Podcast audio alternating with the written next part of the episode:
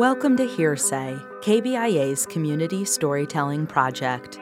They're your stories, told here. Today, it's stories about beauty, told to us at the University of Missouri's Art and Archaeology Museum at Mizzou North. Sometimes technology is blamed for distracting us from the world around us.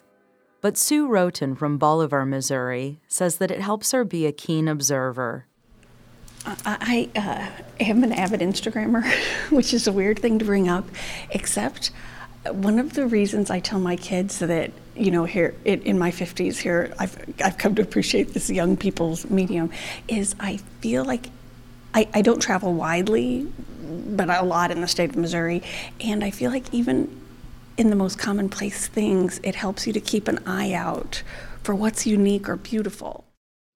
Alex Barker, the museum director, can't choose a favorite or most beautiful object from the collection, but he pointed out a fascinating little piece that's easy to miss.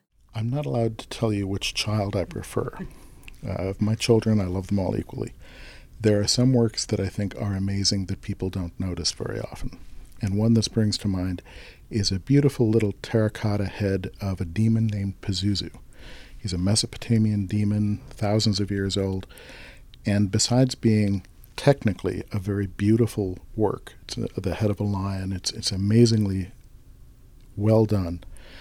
But it's also a, a protective demon. So, in addition to being fierce and destructive, it's also a demon that is fierce and destructive to other demons, including the ones which would challenge a woman during childbirth. So you have this magnificent looking thing, which is frightening and inspiring, and it, the more you know about it, the more beautiful it becomes. Kristin Schwain is an associate professor of American art. She says that lately she's been finding a great deal of beauty in the world beyond the museum. I will say right now, it's my daughter who's going to be three, and it's her smile, and it's when she tells me in the morning whether she wants, when you know, ponytails or uh, braids, but it's also children's books. Children's books have the most amazing illustrations, and some of them are ingenious. So it's kind of seeing the world through her eyes, and it's also reading through her eyes. Schwain also points out one work of art. It's a figure called the antennalope, created by a Korean artist. He uses historical technology, and so he creates um, with these old TVs and old cabinets, you know, the stuff that you remember from your grandmother's house or that you maybe now see in antique malls. And he built um, an antelope out of that.